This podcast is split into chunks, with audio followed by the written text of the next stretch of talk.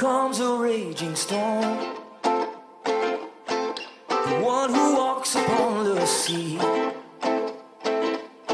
Earth and heaven are your own. Yet you're watching over me. How majestic is your name? Cause there is none like you. Vrienden, wil beginnen met een waar gebeurd verhaal.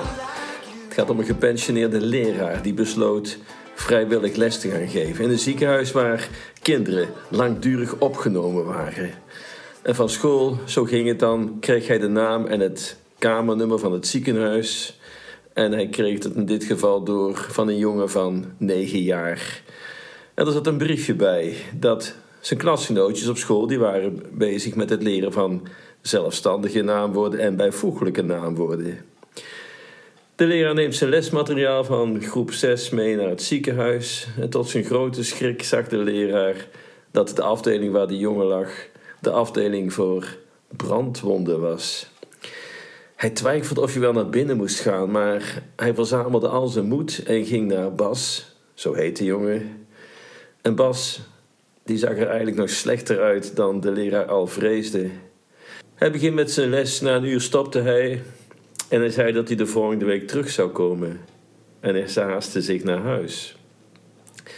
Een paar dagen later krijgt de leraar een telefoontje van de moeder van Bas. Ze vroeg of hij die dag weer les kwam geven. En de leraar dacht dat de moeder van Bas misschien liever had dat hij haar zoontje met rust liet. Daar had hij alle begrip voor. En hij zei dat tegen de moeder: Als u liever hebt dat ik niet meer kom, kan ik dat goed begrijpen.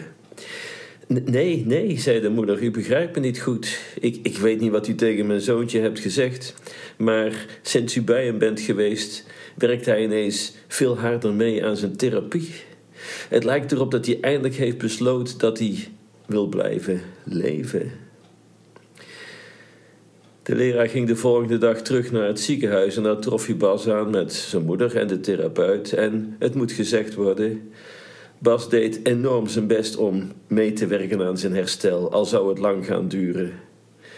En toen Bas de leraar zag komen, zei hij tegen zijn moeder: Nu weet ik echt dat ik niet dood zou gaan.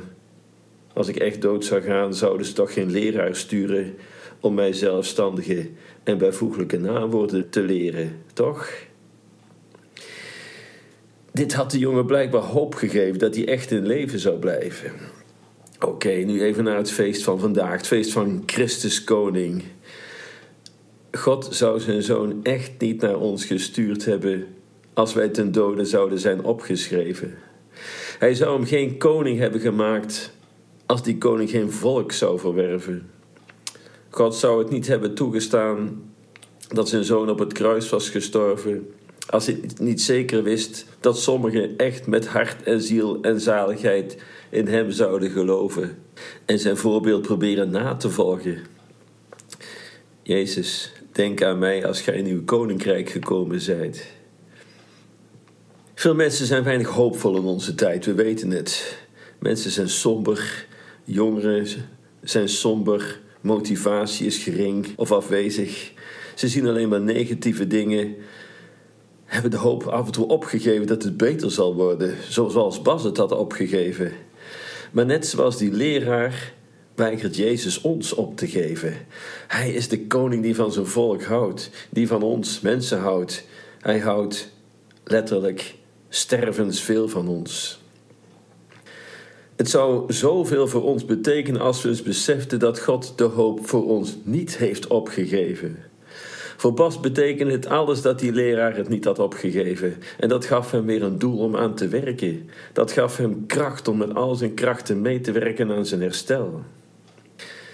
Vandaag op deze zondag, de laatste dag van het laatste zondag van het kerkelijk jaar, daagt de kerk ons uit om een duidelijke keuze te maken.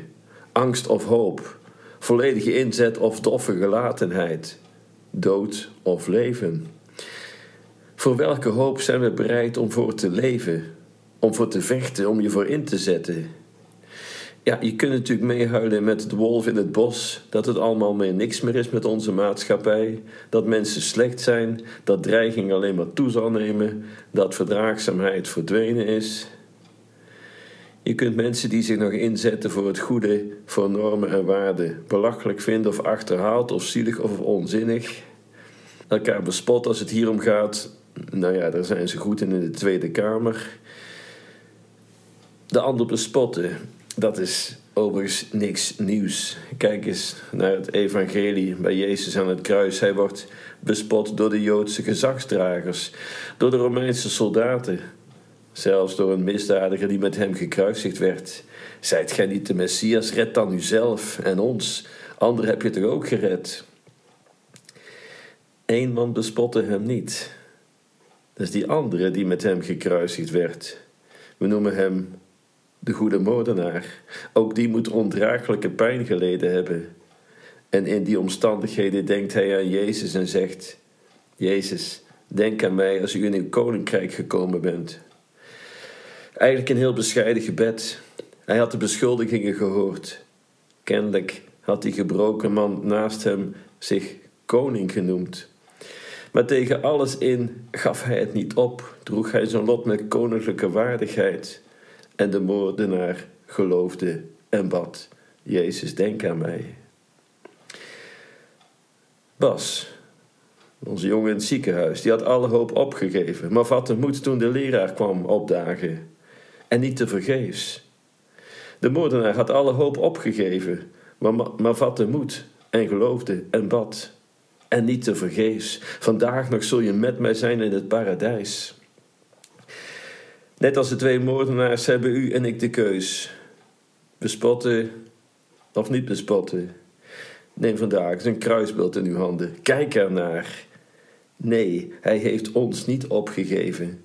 En als we dat maar eens beseften en gaan geloven met heel ons hart, zal hij ons kracht geven, hoop en moed om de toekomst hoopvol tegemoet te gaan. Het is mogelijk, de keuze is aan ons.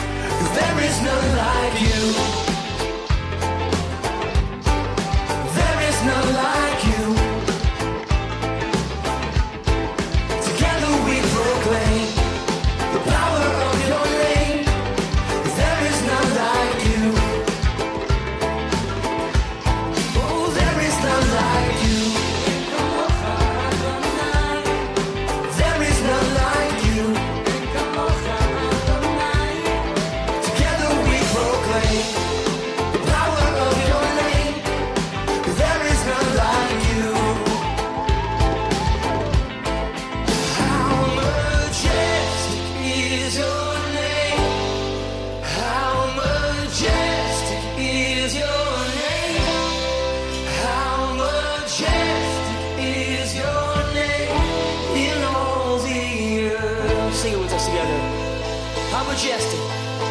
How majestic